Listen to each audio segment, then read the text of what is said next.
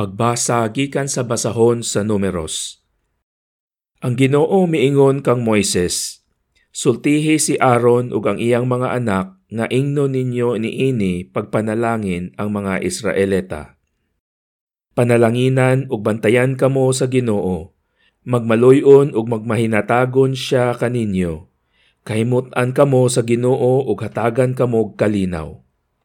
Ug miingon ang Ginoo, kung ilang ibungat ang akong ngalan agig panalangin alang sa katawhan sa Israel, panalanginan ko sila. Pagbasa gikan sa sulat ni San Pablo ngadto sa mga taga-Galasya.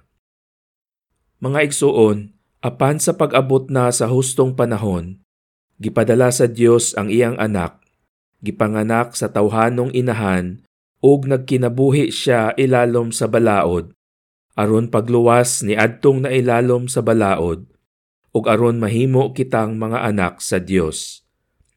Aron sa pagpaila nga kamo iyang mga anak, gipadala sa Dios ang espiritu sa iyang anak nganhi sa atong kasing-kasing. Ang espiritu nga nagtuaw, amahan ko. Busa dili na kamo ulipon kundili anak na. Ug tungod kay kamo iyan ang anak, ang Dios maghatag kaninyo sa tanan nga anaa kaniya. Pagbasa gikan sa Ebanghelyo sumala ni San Lucas. Busa midali sila pag-adto ug nakita nila si Maria ug si Jose ug ang bata nga naghigda sa pasungan. Sa diha nga ang mga magbalantay nakakita sa bata, gisugilo nila ang gisulti sa anghel mahitungod kaniya ug ang tanang nakadungog ni ini nahibulong sa gibalita kanila sa mga magbalantay sa karnero.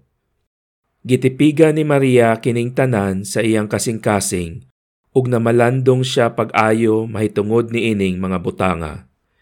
Unya na mauli ang mga magbalantay nga nag-awit ug mga pagdayig sa Dios tungod sa tanan nga ilang nadungog ug nakita sumala gayud sa gisugilon kanila sa anghel. Sa walo na kaadlaw ang bata, gihimo ang seremonyas sa pagtuli kaniya. Ginganlan siya Jesus, ang ngalan nga gisulti sa anghel kang Maria, sa wala pa ipanamkon ang bata.